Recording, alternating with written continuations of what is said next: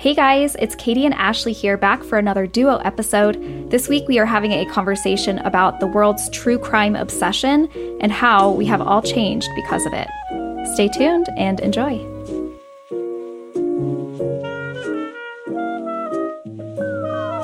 Hey Ashley. Hey, how's it going? It's going good. How about you? I'm good, yeah. Long day. Yeah, recording after a work day. Oh man, I'm pretty tired too. well, we're going to bring the energy tonight. To yeah, for real. We're going to bring some energy, that's for sure. We will, because it's one of my favorite topics. Honestly, stories and fun updates, pretty much zero tonight, so that'll keep it tight. What about you? Oh, same. Yeah, no, I have nothing. When do I ever? But surely you have a sunshine medicine. Yeah. I'm going to be honest, and I think it's perfectly suited to everything I've been doing the last 2 weeks. Wine, full stop, is my sunshine medicine. Yeah. Preferred reds. I just tried a chilled red for the first time. I'm not going to lie. Pretty nice. Definitely liked the chilled red. I've never had a chilled red. It's kind of like a... Do you keep your reds cold? Huh? We do, yeah, because we got a wine fridge from Goodwill when we were like in our Goodwill phase. I don't know, like last year, back in 2021. Yeah, I don't know why my brain just did that. Back in 2021, we got a wine fridge at Goodwill, and it was like $40, and you can program the top rack and the bottom rack to different temperatures.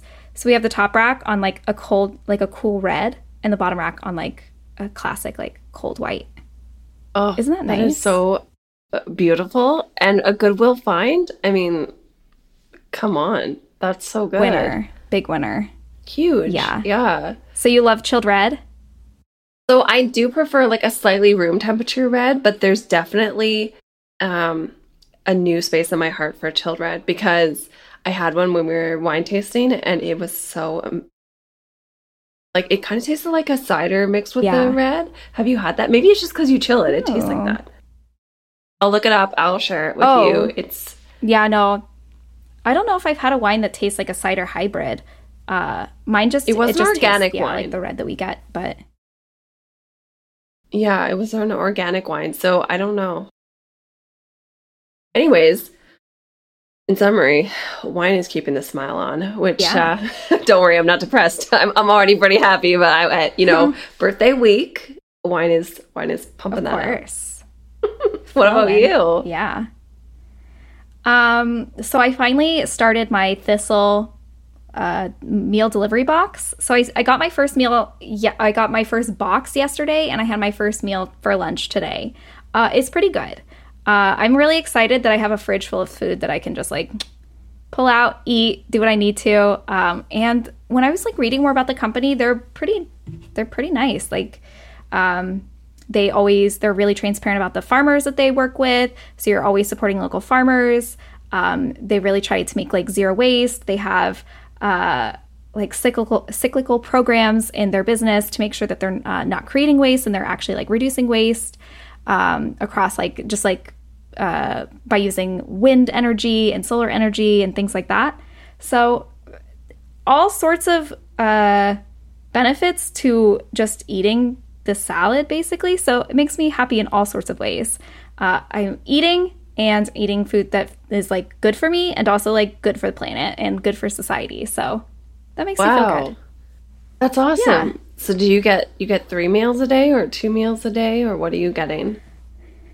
Yeah, on my box I picked a lunch and a dinner each day, so 2 meals a day. And I only did like 6 days a week, which is honestly a lot. But I left myself one day to like eat whatever I want, or like have leftovers if I don't eat everything. So it's nice.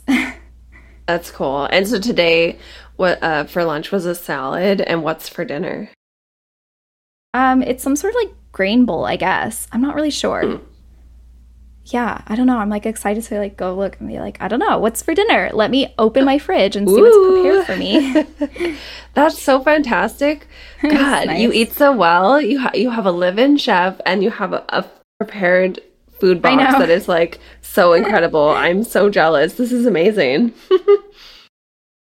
Oh, yeah, I know. I have to send you a link or something because you have to at least try the free trial. Or it's not a free trial, but it's like a trial. It's pretty good. So far, so good. I'll keep you reported. Definitely send it to me. I would love that. I always need help eating better. Same. Well, what are you looking forward to? So it might be a bit premature, but we're just getting organized to go home in August. There's like a billion friends getting married. I don't even know how this happened, but there's literally three weddings. For August? Well, I'm letting you know early. By the time this episode comes out. Okay. I'm like, by the time this episode comes out, we're in August. I don't know what planning you've got going on, but you might be a little late. I'm sorry. Yeah, I'm never really on time. Yeah, so we'll go home in August. Still working out the details, but really excited to see family. I've really been missing family. And I'm sure the weddings are bound to be beautiful. I'll probably talk about them a bit more coming up soon. Got to get some wedding guest looks in check here, but for sure. I don't know what to wear to weddings anymore. There was like a gap of like 4 years where no one got married, and now everyone's getting married, and I'm like, what to do? How should I look? Yeah. So, all depends on the location and the weather. Yeah. Pretty much Victoria, probably cloudy with sun. Not very hot, but not cold. Yeah. What about the venues? Are they indoor or are they like... Okay, one is going to be like on a small island, like right on the coast in a cove. It's like a really fancy resort. Another one is downtown in like kind of a hipster brick building patio area. So like between a bunch of brick buildings, but it's essentially outside. And then another one is going to be at like a really nice resort, but in the city, in like the Heritage neighborhood on the waterfront. So, yeah, they're going to be three different options, three different styles. Yeah. Yeah, I know. So I'm like, three dresses? I don't know. What should I wear? Should I pull out the pantsuit look? That's pretty cool too. Yeah, or like the jumpsuit pants. You know. Got options. Mm-hmm. I got options. So that's what's on my mind. You have to send them to me. See what you decide. What are you looking forward to? Yeah, so I've decided that I'm going to take a couple of weeks off of acting, but to get other acting stuff done. So I'm planning to do this big class in September, but I have to pay the deposit like a month in advance. But in order to pay the deposit, I'm not really going to have much time or savings to pay for the class that's going on at the same time. So I've decided like I'm going to take a couple of weeks off and then just like use those weeks to get all of the acting stuff that I need to get done still, like redo my website, get new headshots, and then start building out my like submitting websites basically. So I'm like nervous, but this was kind of like, it's on par with my goal. I was like, I'm not going to start auditioning till like fall or winter. So this is still on par. But it's like kind of like necessary steps that I need to take before I can actually do anything acting wise in LA. So yeah, that's what I'm looking forward to. Oh, that's big. Like that's like the next level. Yeah, I know. I've been needing headshots for like 3 years now, basically, because my hair has been growing since the last time I got headshots. Yeah, exactly. We need to know exactly what your hair looks like now. I know. But you said before it's pretty expensive, hey? The headshots, getting that organized, like at least $500, at least. Yeah, but that's part of it. Mm-hmm. That's why there's not a ton of successful actors because it's expensive. The startup costs are huge. Yeah, for real. Yeah. Mm-hmm. Well, tell us what's hot then, Ashley. Okay, so I was wondering if I had done this before, but I don't think I did. My go-to summer drink is the Trader Joe's iced tea. It's like a very low-calorie juice water option. I guess it is really a tea, but it's so good. It's like lightly carbonated, it's peach-flavored, and it has a little bit of caffeine, so it gives you that little boost. I keep it cold. It's so good. I take it to the pool. Is it like in a can? You just like get a six-pack or something? Yeah, it's just like a little tiny guy. And it's only a 4-pack, so you really have to ration wisely. But it's good. Yeah, I think it's like 15 calories, and it doesn't have a ton of caffeine, so you can still have it like later in the day if you're like chilling at the pool. But nice. A non-alcoholic alternative to my sunshine medicine. Right. Yeah. Yeah. Your What's Hot looks a little more interesting, though. What's your What's Hot? I guess it's like relevant, because I was trying to think of, I wasn't trying to make it relevant, but I was trying to think of something that I haven't said on my What's Hot in a while. And I guess it's like, I don't always talk about TV shows or like things I'm watching. So over the weekend, Nestor and I had like a mini scary movie binge. He's not a scary movie watcher, and I am. I'll watch them like breakfast, lunch, and dinner. Like, I know that's not like a real thing, but like I will watch them any time of day, multiple times a day. Like they don't faze me in that kind of way. Like, I'm not affected by them, but I'm usually pretty entertained, because like I like suspense, I like good storytelling, and you find a good scary movie that can do both of those, then the movie is like huge winner in my book, overall, no matter the genre. So it's hard for me to love scary movies, because I'll watch so many and I'm like, okay, there's only like a few that are good. But yeah, so I got to do a scary movie binge with Nestor over the weekend. And I also noticed that there's a ton of scary movies or like TV shows or like Halloween related things coming out right now. So I guess like to summarize, my What's Hot is like all this spooky and scary.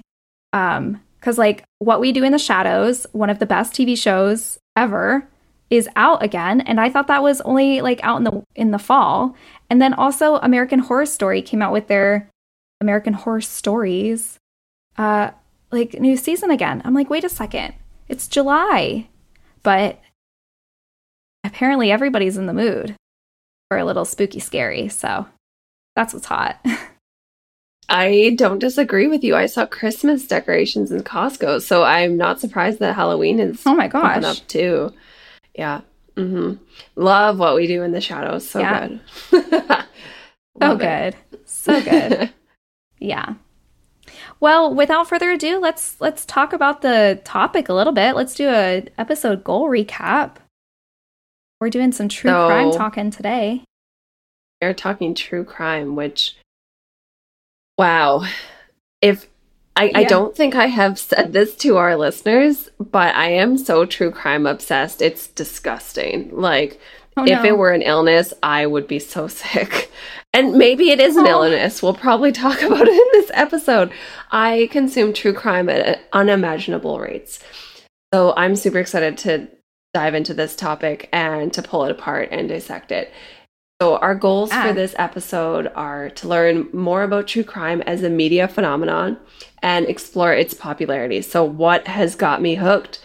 Look at true crime with a critical eye and see what's under the cover. So maybe I'm missing something, but we'll learn. And then to discuss if we should be careful about our true crime consumption and what we consume with true crime. So... yeah. A little step back, a little pause, which we all need to do. Oh, very exciting. Well, without further ado, let's get into it.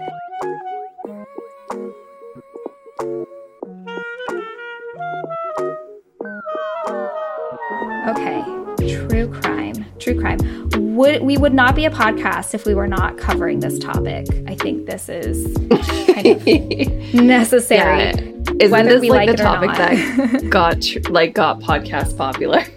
Like, pretty much, yeah. I feel like it's the mother of stat all. For you in a minute. Yeah, podcasts.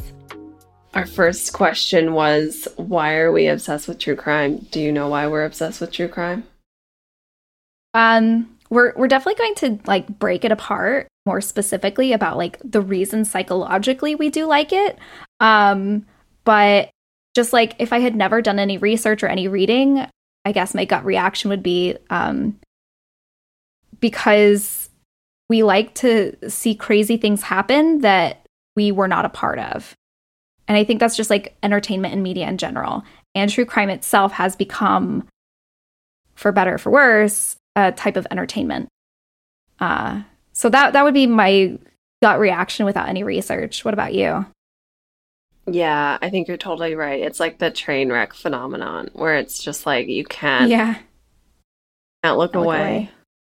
So I think like you had a really good reason and a really good like hook to why we should do this episode. Maybe you can tell us a little bit more about the original spark for our deep dive on true crime. Yeah. So basically I came across this TikTok, as I usually do. Listen to last week's episode if you need more on that. So I stumbled on this TikTok, and basically this creator is a tour guide of the Alcatraz prison. And she made a video about how many of her tour groups consist of like true crime junkies, excitedly like ready for this tour. They're like excited to see the prison cells. They're excited to see like the scratches on the walls and like the areas where people were treated just awful, like horribly. And what she was saying in this video was that what many people in her groups don't realize is that Alcatraz wasn't always for like the worst crime committers. They weren't always like the murderers and like just like the horrible people. But there's like this untold history of the Black experience. And the point of her video is to just like remind everyone that like true crime does involve real lives, and that there's often a like a deeper history or a darker history to many of the events. Or places that we now view as entertainment. So in terms of Alcatraz, like that's a tourist location where people will go and tour specifically because it was a prison. So she's kind of like acting as that person that says, okay, I see you and I hear you and I understand where you learn this information, but like we need to understand even deeper what the history is and why we shouldn't be excited to look at prison cells like this. So I thought that was really compelling, and I've also just seen a lot of articles or people talking on their Instagram about true crime and how it's like messed with us. And so just like overall it's like, wait, I've definitely listened to a bunch of true crime as quote entertainment. So it's definitely good to check ourselves and have this conversation. Yeah, I totally agree. Definitely guilty of that. Would you say you are obsessed? Would I say I'm obsessed? I would say that I used to be. Yes. I will say that I am more specific with the type of true crime content that I consume now. I'm not like scouring the internet everywhere I can for everything, because like a couple of reasons. One, like I've kind of like seen and read it all. Two, some of it just kind of got redundant or like really just like about the entertainment aspect and not about like the crime aspect. So those are like two reasons why I've kind of like, yes, I loved it. I was really obsessed. And also like I've kind of taken back because there's not as much like high quality information out there anymore, because it's like more for the quick, like here's the stories versus like here's the deep dive of the case, which is what I like. So when you say redundant, like just wondering about like redundant, what do you mean? Like I'm sure you don't mean like, oh, that killer, we've already seen that before. We've seen that kind of murder. Like, what do you mean? Not that kind of murder, but I do mean like it's like the JonBenét Ramsey like cases. It's like the ones that every podcaster, every documentarian, every person has an opinion on. And like they all tell the story, and that's what I mean by like redundant. At a point it's like it becomes only entertainment because like that story's been done so many times. There's lots of stories like that, and okay. I think the redundancy also plays part in like the way that these stories are told. They're told for quick bits of entertainment, not like I said like deep dives. Okay, so like for you you're getting tired of like how true crime is, how it's evolved, but like the investigative work of solving a mystery is still interesting to you if you could find a case that was doing it that way. Yeah. Okay. Yes, all right. Exactly. I'm with you. So for me, I would say yes, I'm still obsessed, and that's probably in part because I have such long commutes, so I have so much time to for sure literally take in all this information. But I'm with you. Like I will definitely skip cases that I've heard covered by other like platforms or like hosts or whatever, because I just don't want to hear it again. Like there's no point. I've heard all the details. You're totally right. Like at a certain point, it just feels like it's being dramatized. I'm like, I don't know. Like we can speculate on all these details, but we all know that like it's unsolved and you're not adding anything to that. So yeah, exactly. It's just like kind of like jumping on the popularity of it. Yeah, it's like, oh, we should cover this too. Yeah. Mm-hmm. Is there a specific place that you go for your true crime? Like, are you a podcast person? I mean, obviously we are, but when it comes to true crime. Yeah, I would say that's probably either that or like documentaries. Netflix, Hulu, Peacock, like literally all of them. Yeah. I don't think I'm partial to a specific place. What about you? Yeah, I think the only reason I asked the question is because I'm slightly more partial to podcasts. And I think it's maybe a little bit because it's kind of like reading a book, right? Like if you read a book, you're kind of making up the visuals in your mind, you're kind of listening, you're getting more into it, and you're kind of exploring farther with your, unfortunately, creativity. And so it just feels like a bit more intense, or like a bit more like I'm solving the crime, rather than if I'm watching a show and there's like weird graphics, or like you're like trying to focus on some like, you know, police officer's face or like a family member, and it's just like distracting.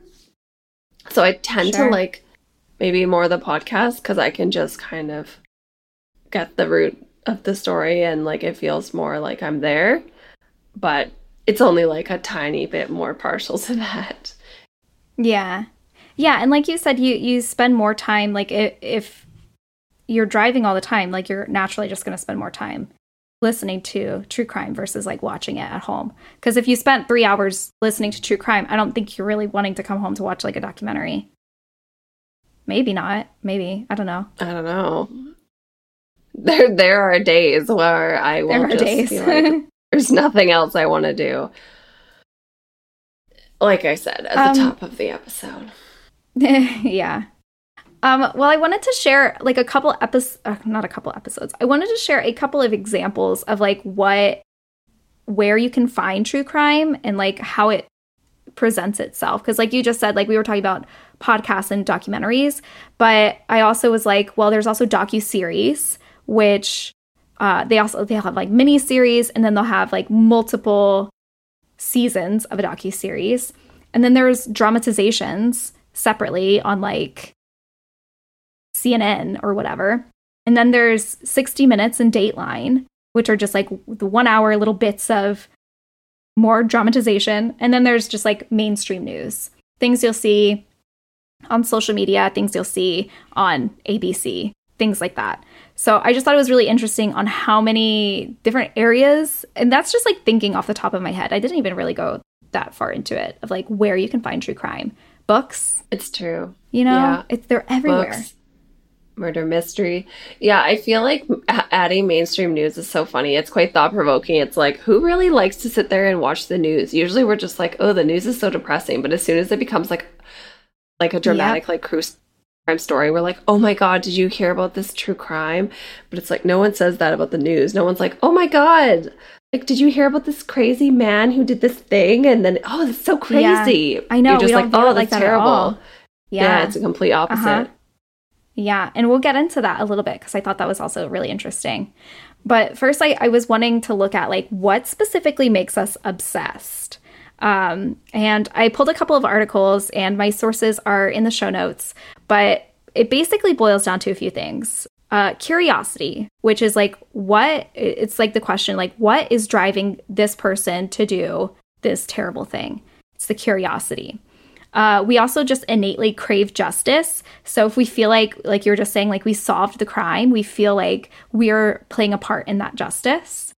There's some adrenaline to it, of the crime, of how the crime happened, how the crime was solved. We get this like rush, like an actual like adrenal rush from these stories, which is really interesting. It can be a way of like surviving, of our like our survival skills or trying to participate in society. And it's kind of like our way of like, in this scenario, putting myself in their shoes, what would I do? So it kind of like asks that question. It's also compelling. It's storytelling at its root. We love a good story as humans. They're similar to horror stories. We get that same kind of rush experience. So people who, like myself, really like horror films and get kind of like a rush out of it. Sometimes a really deep case can do the same thing. And then also we really like a controlled fight or flight. So it's a situation that we know we're safe in, but we're having that control over the fight or flight. So I thought that was really fascinating. Honestly, the psychology is so interesting. And I think you're totally right. Like, it's a good source of tuning out the world, right? You're like, well, I'm safe. In a way, like, yeah, this is something that I'm not going to have to worry about right now. I can listen to it and it just feels like another world. It feels like I can just live that story.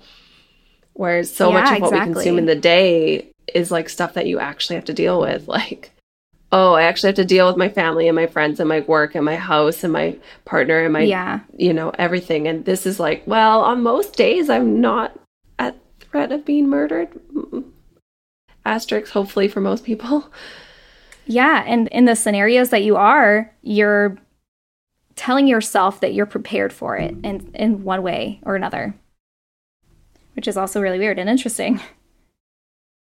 And you're totally right. At the heart of it, it's just really storytelling, which people love a good story. It's like campfire stories, like what your dad tried to scare you with. Like, we all grew up with that kind of stuff.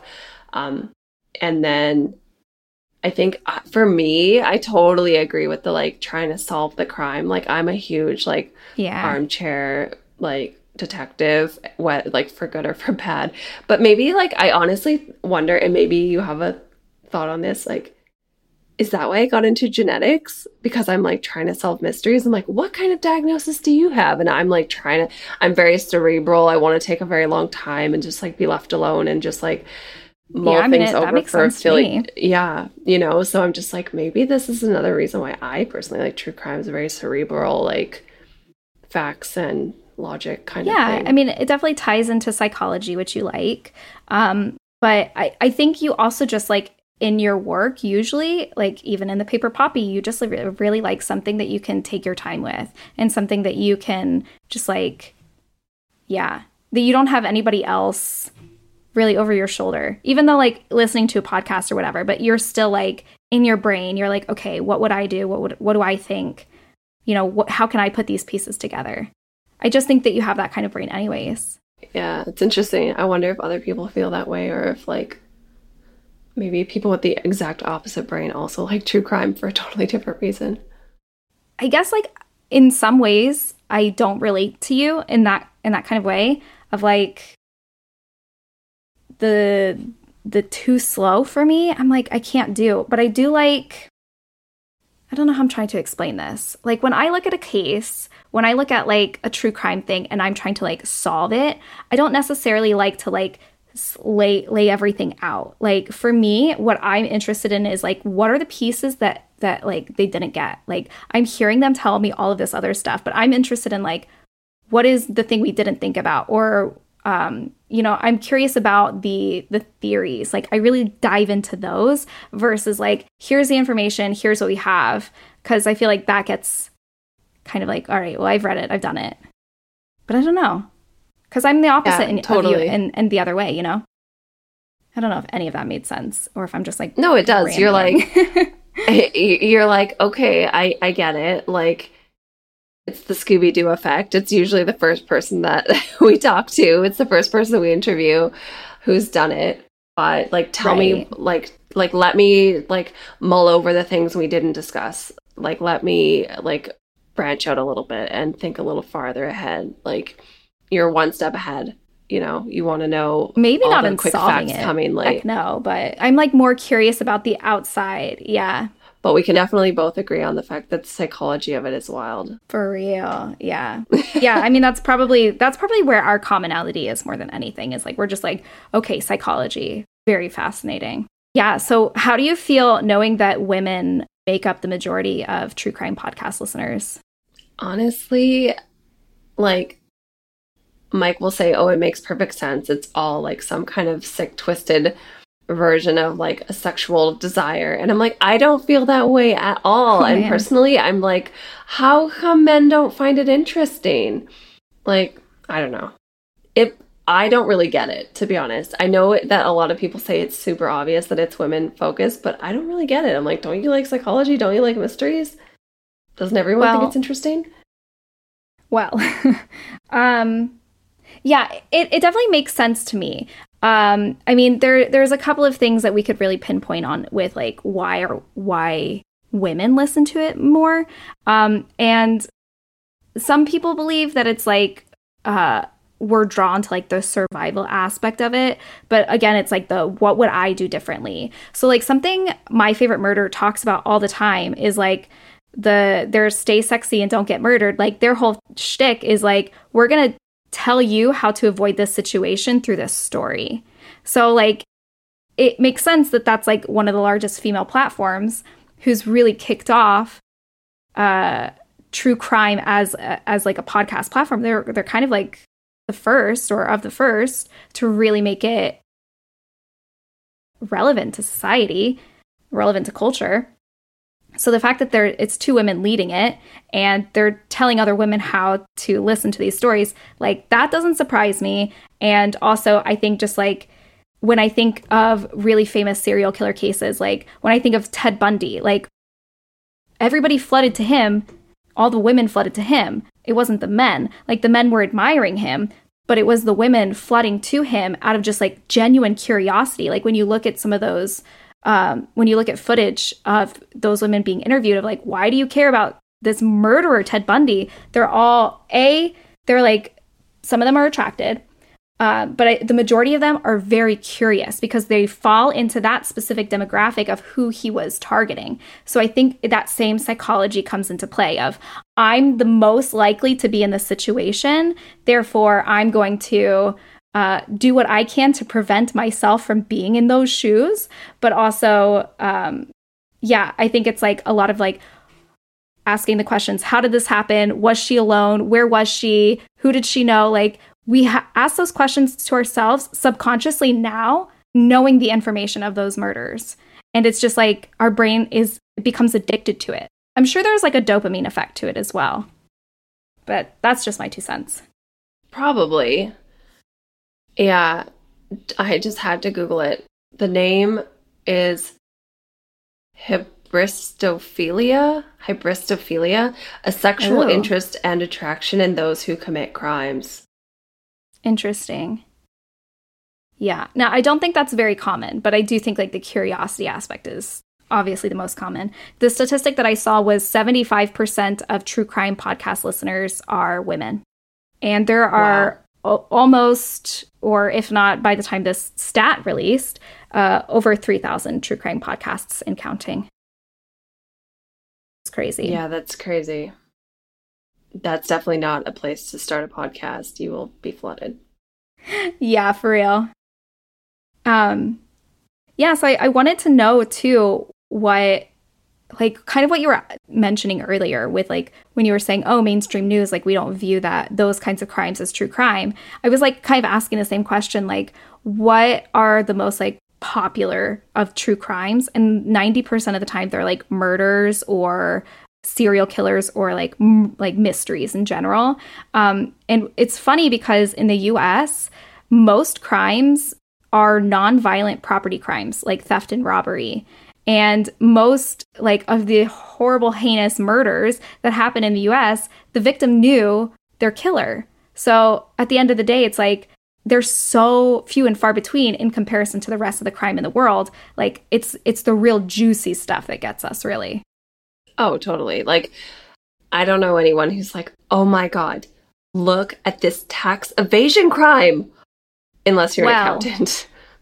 Well, I mean, that could also be a pretty big documentary now for somebody who was in office recently for American politics. But hey, that's a really juicy one, you know? Yeah. But not like Joe Smo, like the guy not next door. Yeah. Yeah. Unless it was something really interesting. But there is a show on Netflix called Dirty Money, and that's their entire concept is like, oh, yeah. Have you seen that one? Really interesting. Yeah. Yeah, totally. But I think you make a good point. Like, what we're most interested in are the things we're not constantly smacked over the head with on the news every day.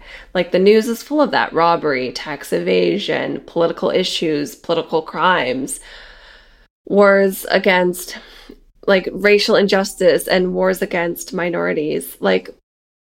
Unfortunately, the things that matter are the things we're over inundated with. And so we end up caring a little bit less because we're kind of trying to protect our psyches from breaking down, in craving into, obviously, our nature of feeling horrible about all these things that we have some control, but limited control over. So we're just like, oh, well, let's focus on this one super crazy thing that will never happen to me. Yeah. Yeah, it's definitely interesting. I was looking at the demographics of the people who are most affected when I was looking into this. Why are women so interested? Obviously the women do make up the majority of the victims of these crimes. But what I found interesting was that Native women, interesting, but also not surprising. Native women, trans women, and women of color are murdered at disproportionately higher rates than white cis women. So what I find interesting is that most true crime, when it comes to murders and crimes around these, are still centered around white cis people.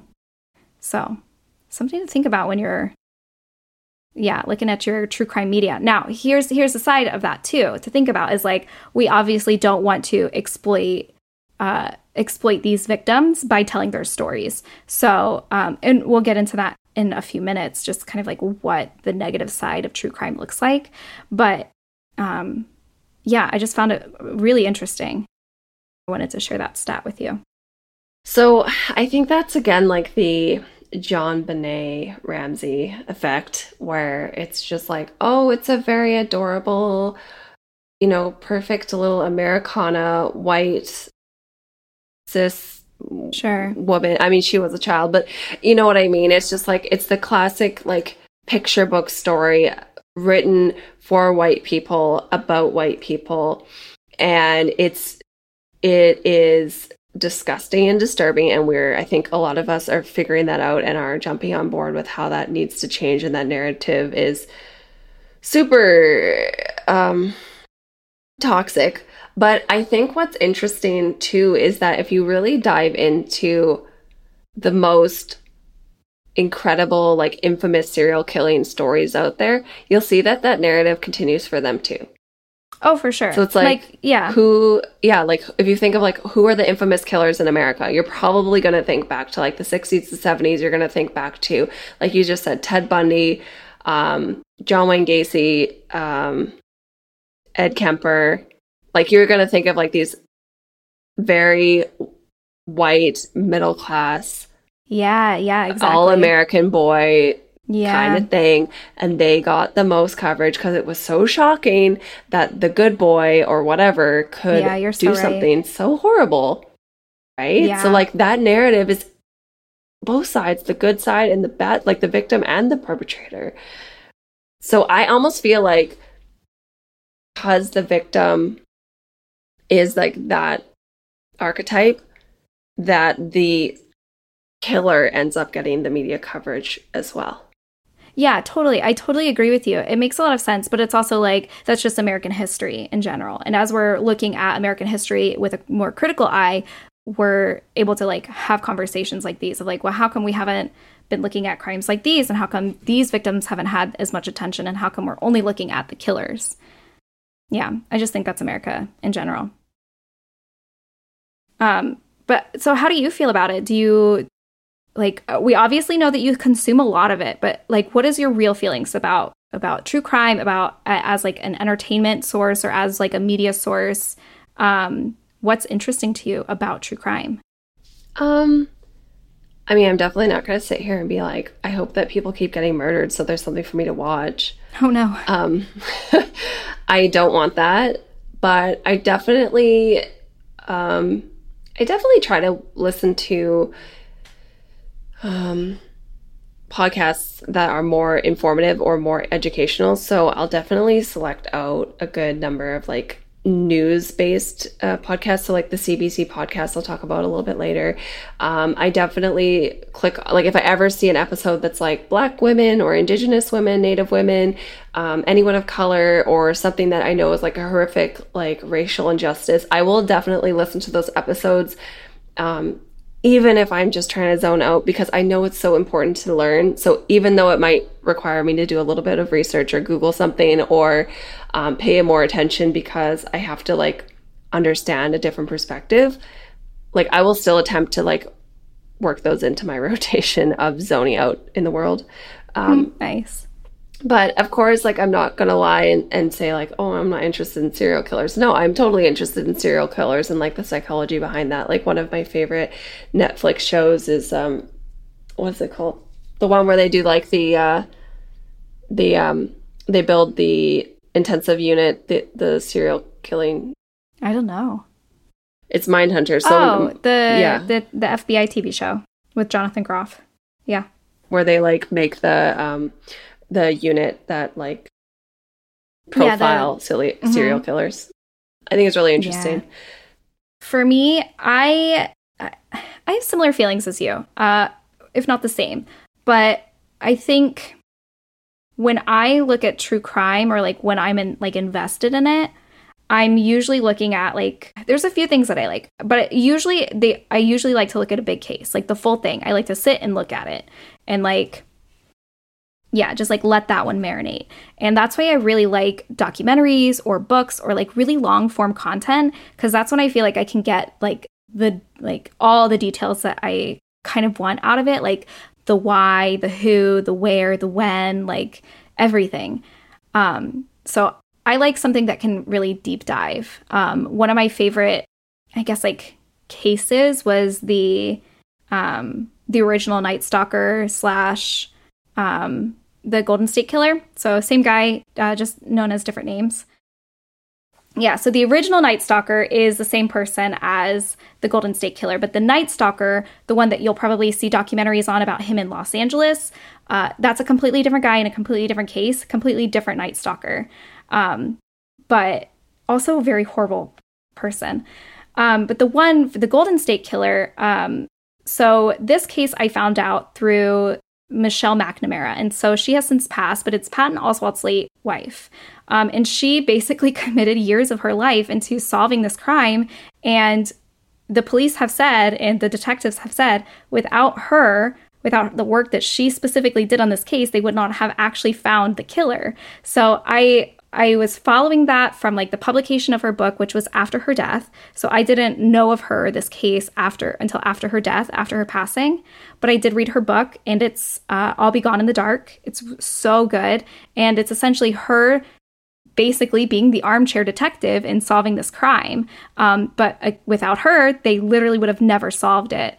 So stories like that I find very fascinating. I really love investigative journalism when it's done right. And just really deep cases that I can like read stories on and really learn like the nitty gritty of it. So for that one, so she was integral to solving the Golden State Killer case? Yeah, she was actually the person who coined the name Golden State Killer. Tell me if there's like, do you have types of true crime that you just won't watch, like things that are off limit to you? I cannot handle cannibalism stories. I'm sorry. It's disturbing to another level. I will not. I have listened or I watched one documentary on Jeffrey Dahmer and I almost got sick. I can't do it. Huh. It's so I mean, I understand. I totally understand. But I don't know if anyone else is like that. You know, I don't know if anyone else is that like extreme. Oh, I'm sure everybody has their lines. Yeah. I mean, for whatever traumas or triggers they have in their own lives as well. I don't know about that. I'm like, what, did I have a history of eating people? You know what, actually, now that you mention this, there was, okay, maybe childhood trauma, not necessarily to me, but one of the biggest cases in our region when I was really little was the Robert Picton case. And he was a man that killed sex workers and ended up putting them into pig feed. Oh my gosh. On his farm. So, perhaps, I'm like, nope. Yeah, I can understand why cannibalism is off limits. That's totally fine. I haven't yet to find something that's specifically off limits just because I find it all really fascinating. I just like, it's just very interesting to me on like a psychological level. It, like you were saying, it's like, I can't like wait. It's just so, it's so wild. Yeah. Let's dive into the last part of this section because we have a lot of like bits and pieces of true crime we really want to break apart just based off of this conversation. Do you want to dive in? We can jump to the next part. Yeah, for sure. So I think we've kind of talked a lot about like our obsession, the world's obsession, and we've alluded to the fact that there's definitely some really negative undersides to this. But are there any benefits? We should at least highlight some benefits first before we tear it apart. Yeah. So I'll give us the first benefit. In my opinion, I think one of the best things that true crime has been able to do is, if told correctly and if done well, it really can be a story that honors the victim, the victim's family, and like the experience of, you know, losing a loved one in a horrific way or surviving a horrific experience. So I think that some of these, like you said, really well done journalism or documentaries, they do tend to get to the meat of that, and they do really tend to honor people and their stories. So I do think that's a good benefit of true crime. Agree. Yeah, I totally agree with you. Tell us more. So I'm about to just like tear into true crime in a second. So I'm just like, I'm going to let you have this. Like, tell us. All right, I'll do the benefits. You do the negatives. Because I agree with all the benefits that I see that you have here. Fully agree. So I'm just going to let you just like make us feel a little bit better.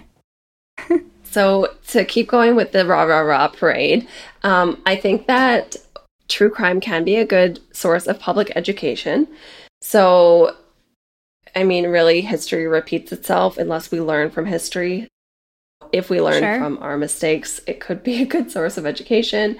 It is for sure entertainment, and we all do need to escape.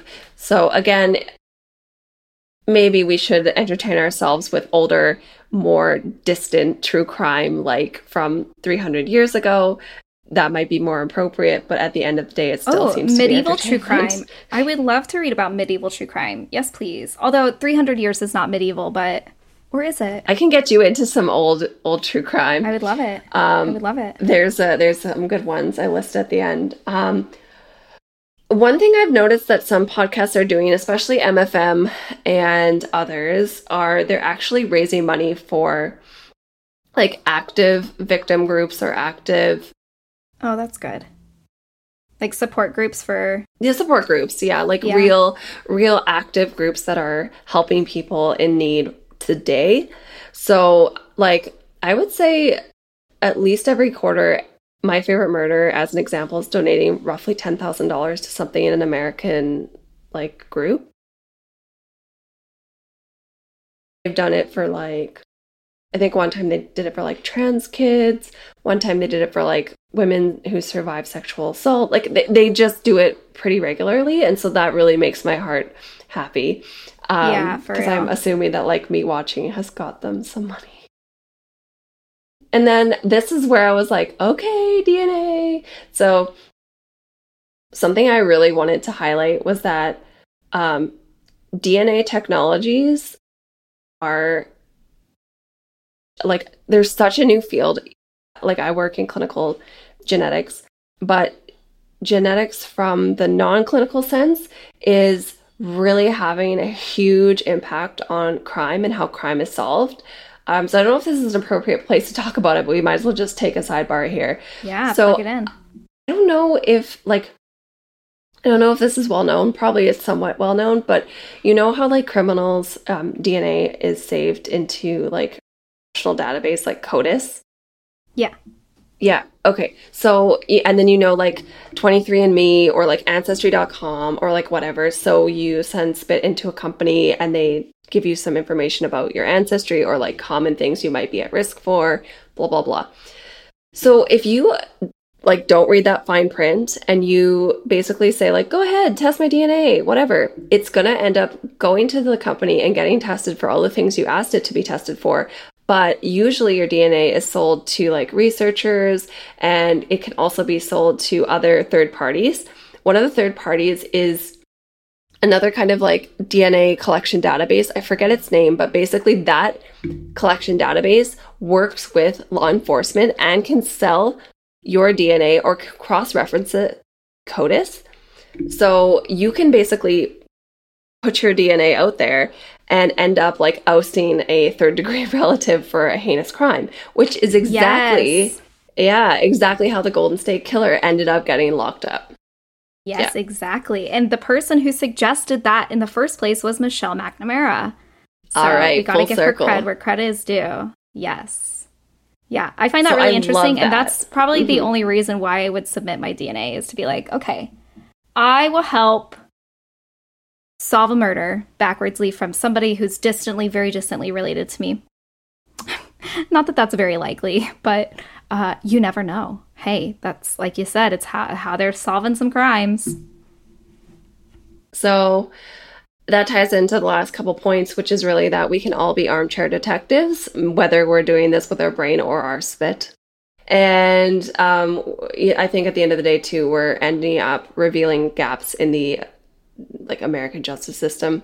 We all know they're there, but I think the more we bring attention to them and people see them in regular media they consume, we can all get a little more angry and we can all get on the same page and start to make change. Yeah. That sounds like one to me. You ready to hear about all the bad stuff? What are the negatives? Okay. Yeah. Okay. Well, kind of on the same vein, one of the negatives is everyone is an expert. It's given a lot of people with a lot of opinions, a lot more opinions on things that they don't need to have opinions on. So something that I see a lot on the internet now is like everybody seems to be a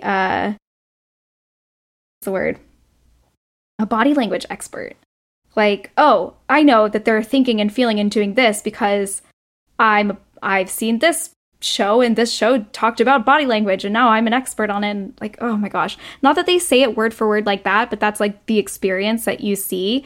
So it definitely bleeds through the internet of like, oh, I now consider myself an expert because all I do with my free time is binge true crime or whatever.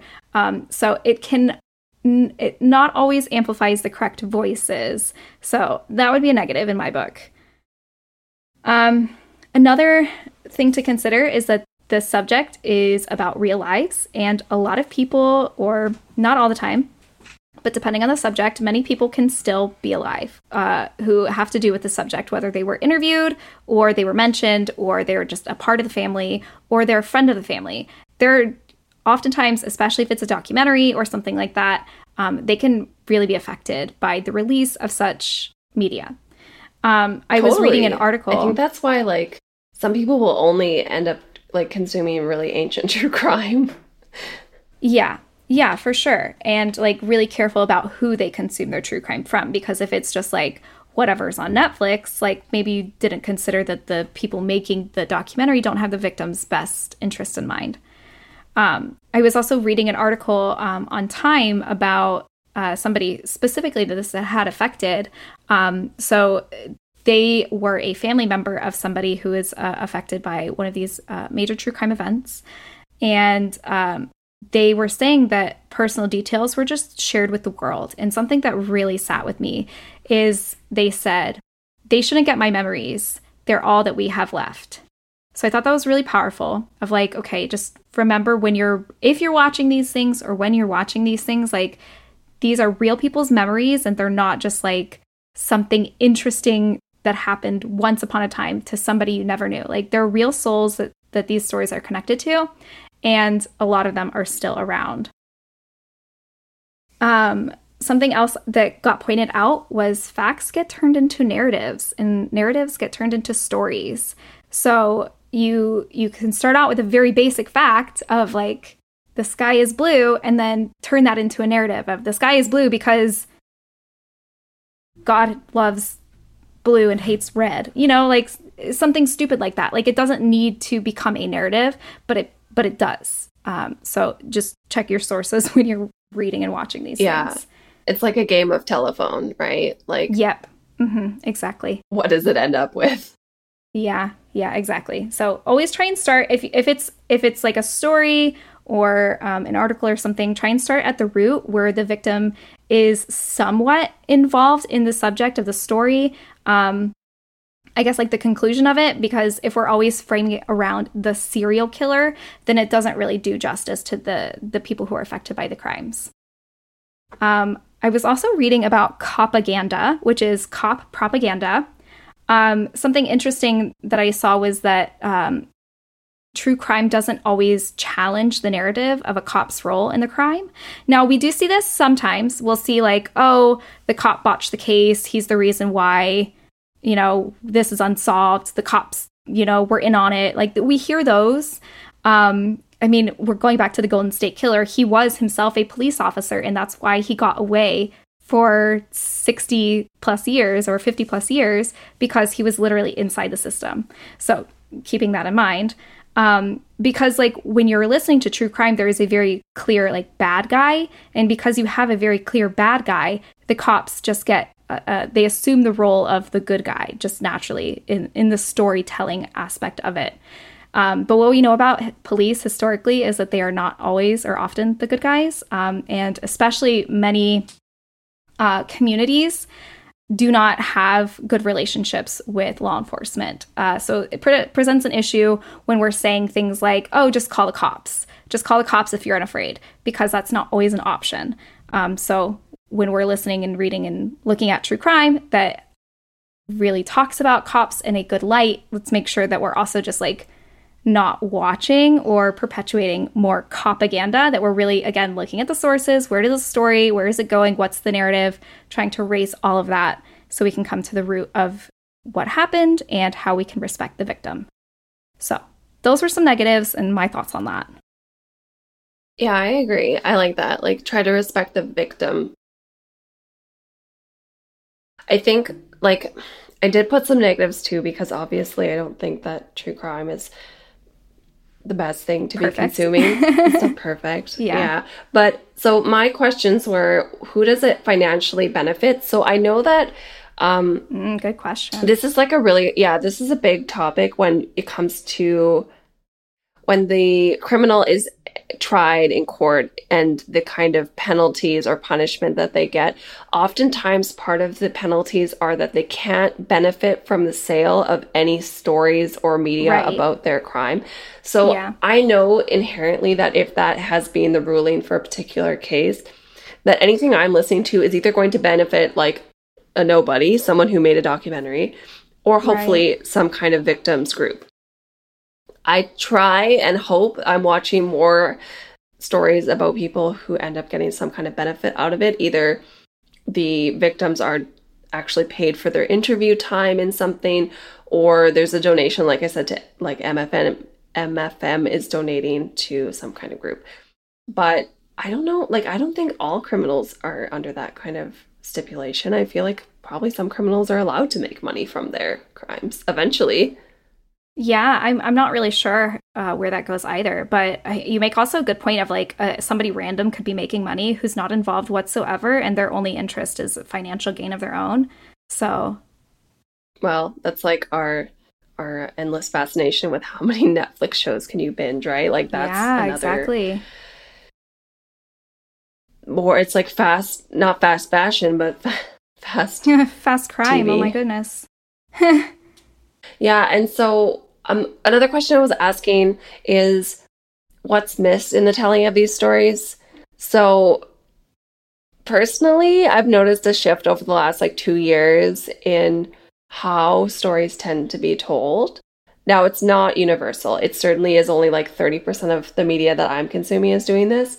But some places are okay, let's talk about the victim, or let's talk about the victim's family first. This is the story of such and such who ended up meeting, a terrible fate. And I prefer that framing of the story a lot better.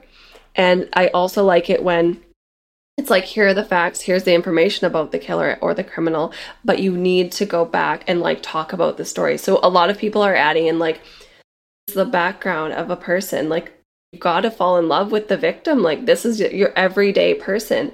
Sure. And we need to honor that person's story more than we need to honor the legacy of the crime, Yeah. So no, absolutely right. Shift has been such a breath of fresh air in a lot of these stories, but it's still rare. I feel we're still being there was a man who came around a dark corner and grabbed, sure. That's. And I also think part of that too is there are a lot of unsolved crimes, and I think that's especially where that comes to play because you don't know who it is. People cannot stop thinking about who it might be. So they're never really given the times to think about what happened to the people who were. The case that comes to mind is the case that they did that Serial started out with on podcasts, and the Adnan Syed case. That one specifically highlights that problem, especially the HBO documentary that they did that coincides with the podcast. They specifically talked about that, especially the family of the victims. They were we don't care if Adnan did it. We don't care if somebody else did it. At the end of the day, we do not have our daughter anymore. Get over it. But at the same time, you have somebody whose life is I did not do this. Don't why do I have to be caught in this when I didn't do it? So it's quite interesting. And it's a spiral loop that just goes on forever. Absolutely.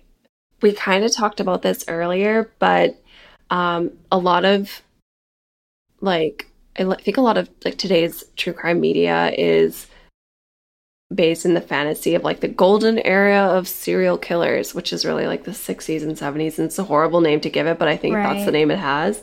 And I was really wondering, why did it end up with that name, and why was it that? And like I said before, I think it's because a lot of systemic racism and just the way society was, it's those all good American boys ended up committing such heinous crimes. Absolutely. And it shocked everyone. But racism was so perfect during that time that you could get away with it because of your white privilege. Oh, your whiteness. And yeah. How disgusting is that? Yeah.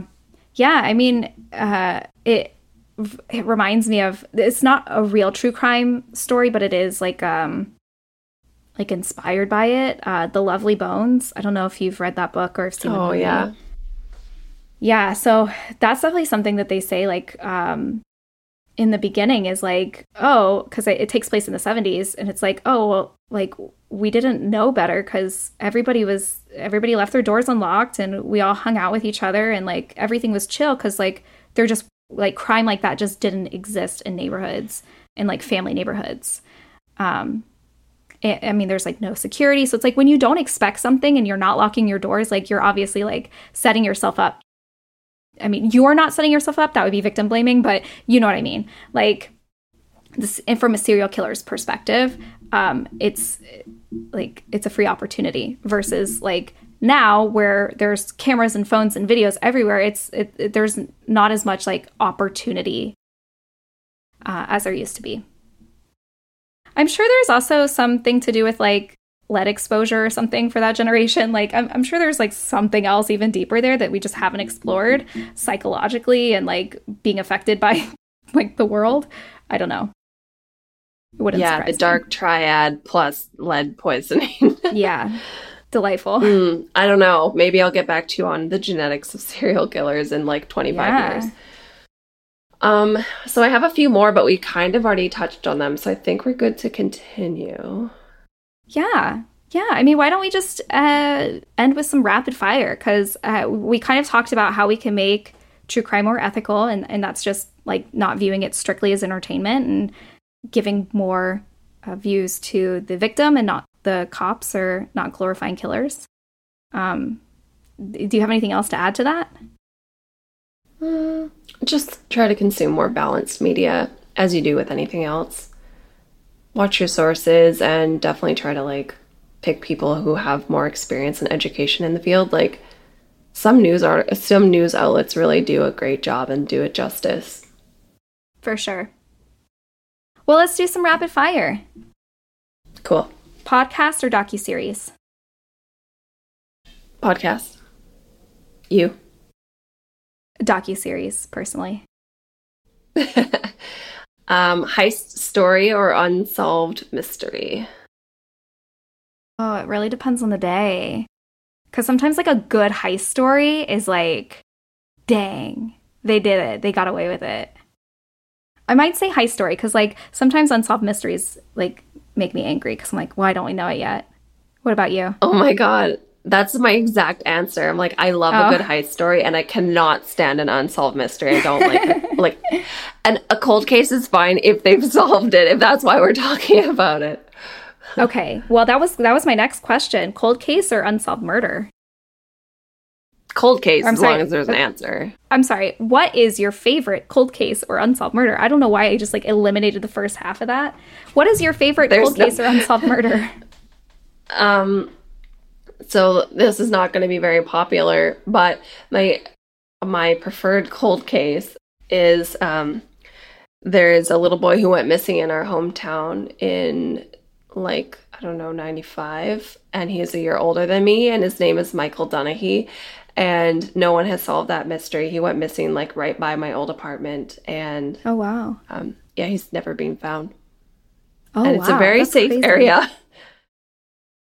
Yeah, I think I saw something with like Kristen Chenoweth doing a documentary herself on some unsolved crime that she like also was like in her hometown, or like she wasn't a part of, but she was like around for. I don't know. I saw. Did you see this? You know what I'm talking about? No, I think I've heard about it though. Wild. I would have never like. You never know when things are so close. No, to home. I think it's like.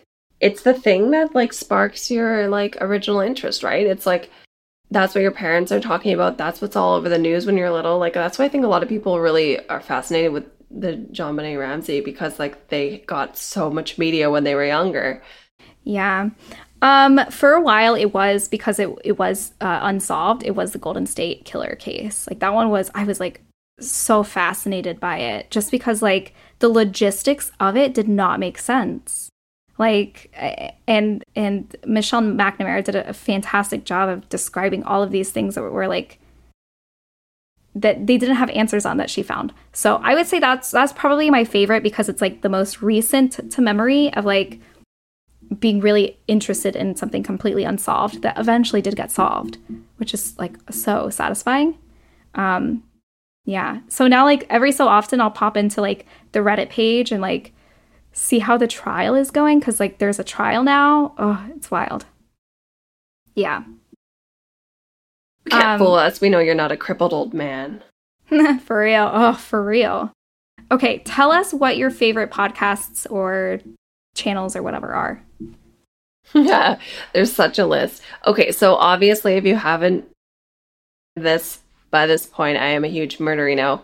I like My Favorite Murder. So a couple others on the list, which are worth noting, is there's a CBC podcast series, and it is, like specifically the series that I like, but I do think that CBC podcasts in general, which is the Canadian Broadcast Company, do a really good job. It's called, I wrote it down. Oh, Missing and Murdered, Finding Cleo, the CBC podcast. So this is a very little, Indigenous girl from Central Canada who went missing, and you were telling me about this, I think.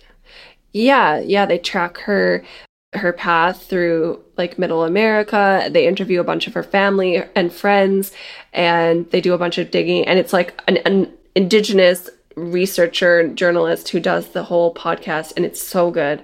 And it's a little bit suspenseful, a little bit heartbreaking, and it's very educational, but it's light enough that you can just be like, okay, I'm gonna hang out with the podcast. I forget her name. She's a really good journalist. I should write it in the show notes. And then I mentioned if you want to consume more ancient true crime because you don't want anyone to be alive, go for Tenfold More Wicked. So this is like a researcher from, I think, the University of Texas, and she covers like really old crimes. I think they're from all over the world, but they're really interesting. And they're just like longer, like 10-part series. Oh, nice. See, I like those. Yeah. Yeah, exactly. You'll probably really like that. That's pretty long form. Nice. I like serial killers, and of course, any survival story is also amazing. That's probably like at the peak, to be honest. The survival story, I love that. Oh, same. Yeah. I don't remember. Maybe it was maybe it was My Favorite Murder that I think they do a survival series, don't they? Where it's like every couple episodes they'll do one. Yeah, I think that Karen really likes survival stories, so she'll just plug those whenever she can. Yeah, I think like I was on a road trip. I think it was like either the one that I went with my mom or it was the one that I went with Texas. I honestly don't remember.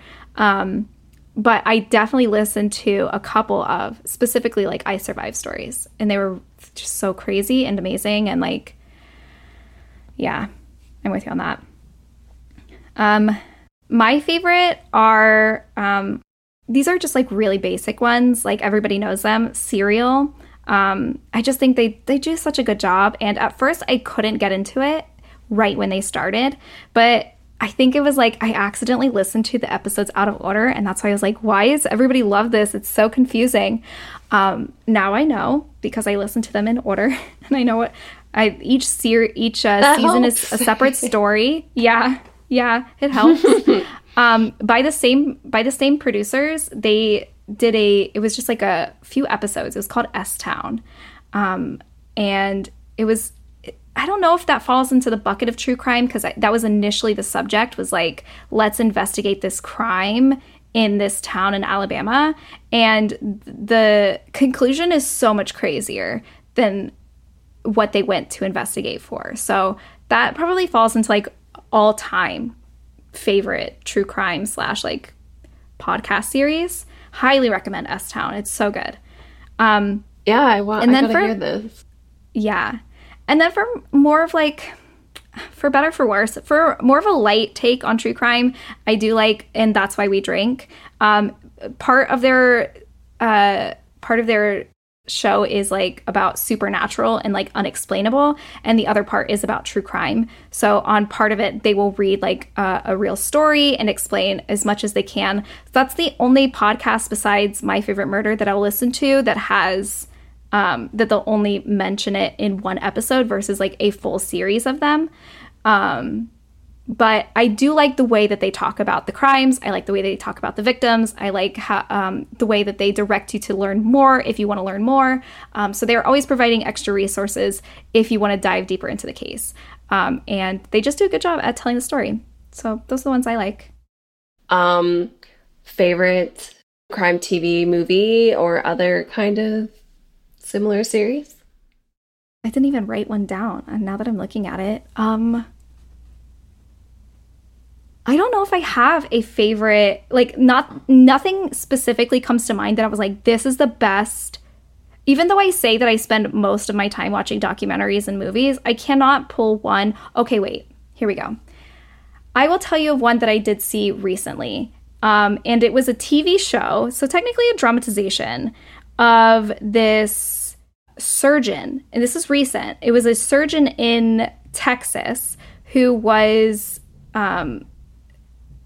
he was performing surgeries on these people, but he was like really underqualified, and he had faked his entire like professional history essentially to say that he was overqualified for these surgeries that he was practicing, and people were dying on the bed. It was really tragic, really sad. It was, the TV show is called Dr. Death.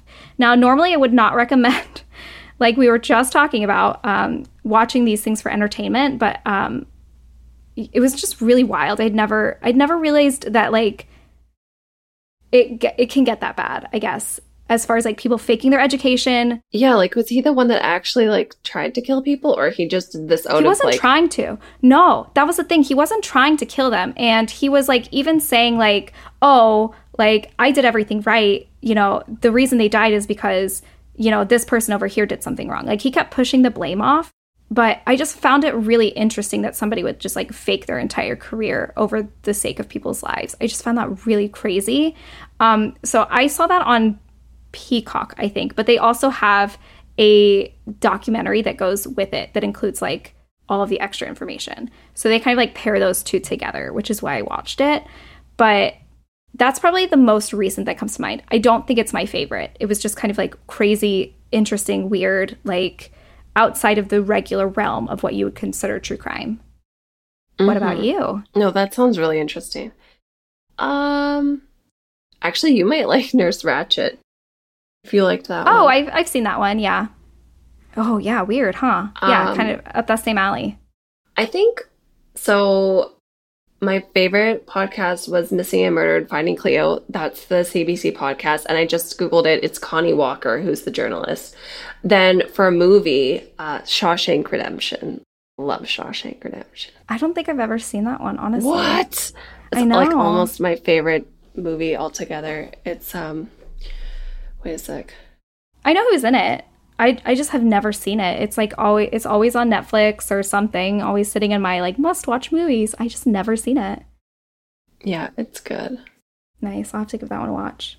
Do you watch True Crime After Dark, or is that a strict no? Sure. Like I told you, I breakfast, lunch, and dinner could be with anything. I honestly, it's like horrible. Like we're trying to analyze you and, like, your obsession with it, but, like, we should analyze me and, like, how unfazed I am by it sometimes. You're like, no, this is fine. Yeah. What about you? Yeah, I'll watch it, but I, like, if I'm alone, I'll have to, like, push my dresser in front of the door. Oh, I get sleep it. Sleep with a knife. Yeah. That's probably God. A smart thing to do. I'm just like, I sleep like a baby. It's horrible. You're like, this is fine. I, like, forget everything. Yeah. So does it have to be murder, or do you also like other true crimes? Like I said, I think the best ones are survivor stories. And, like, although I threw some serious shade at, like, tax evasion stories, there is a pretty interesting, like, financial crime out there. And if I have Mike beside me to explain what the heck is going on and why this is a problem, I'm like, wow, this I'm is sure incredible. He can make it interesting too. Yeah. Yeah. Nice. Yeah. That's cool. Do you have one? Like, yeah, I don't know. I do like all of it. Like I was just saying, like a heist story, like a good heist story. Like I just saw on the news the other day, like there was like a legitimate heist the other day of one of those Brink trucks. And like two of the security guards from those Brink money trucks were not there where they were supposed to be for like over, for almost like 40 minutes. So the whole team of robbers escaped. They don't even know how much money they escaped with. They said it's estimated between $10 million and $100 million. They don't even know. So those fascinate me too. I think they're so crazy. So especially if no one gets hurt. You're like, yeah, whoa. No one was hurt. They don't know anything about anything. They just know like the money's gone and the cops weren't there when they should have been, or the guards.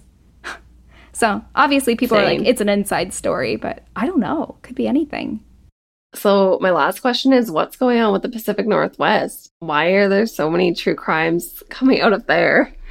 Oh my God. Yeah. I don't know, but one thing that I have learned about the Pacific Northwest, because I also know that that's a statistic. They occur in higher ratios up there. It's got to do with the dark, honestly. But something that I learned about that specifically is that like officers who are doing, or I guess like bookstores that have live readings from people who are talking about true crime.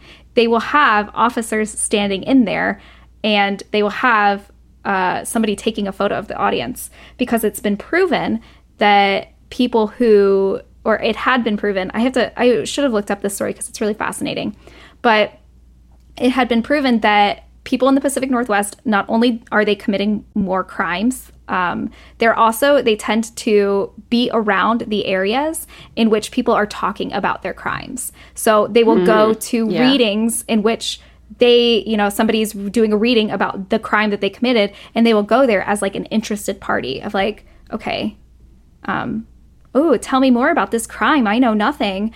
But the police have since learned that they will do that. So they started taking photos for book readings and anything related, just to keep a record, because it has happened where they've been able to pick up, I don't even remember, there is a specific murderer that this happened to, that they found him because he was in a crowd participating. It was really interesting. So I don't know. Not very smart, not very smart. Well, neither is committing crime, really, at the end of the day, but... Oh, my God. What do you think? What's going on in the Pacific Northwest? What's your best conclusion? I like the lead poisoning idea. Yeah. Depression. Something in the water. Something in the rain. Seasonal depression. So radioactive rain. Acid rain. I don't know. Yeah. So that was a good finish on a really light note. But I just remembered this thing that I was going to tell everyone. I think it deserves a couple of seconds of airtime, if not like infinite airtime. Okay. But what we can give it tonight. I don't know if you heard in the news, but the Pope has been visiting Canada to try to apologize to Indigenous people for the heinous history of crimes inflicted on Indigenous children and the destruction of Indigenous families by mainly religious facets. And I think it's really interesting. And I think that Canada has a pretty rich and dark history of not just on Indigenous folks, but also Asian Canadians, thousands of other minority groups. And I think it's an interesting day in our history that is happening. And I'm really curious to see how it's received, because I've already seen some media that it's not being received very well. So one step forward, two steps back. I think it just deserves a little bit of airtime. And we always like to leave off with something to chew on. So maybe the audience, the family can chew on that. I like that. That sounds good to me. Well, with that, Ashley, thank you for hanging out with me for another week. Always a pleasure. And I'll see you again next week, or the week after, or whatever we do. Okay. Bye, everyone. Sounds good.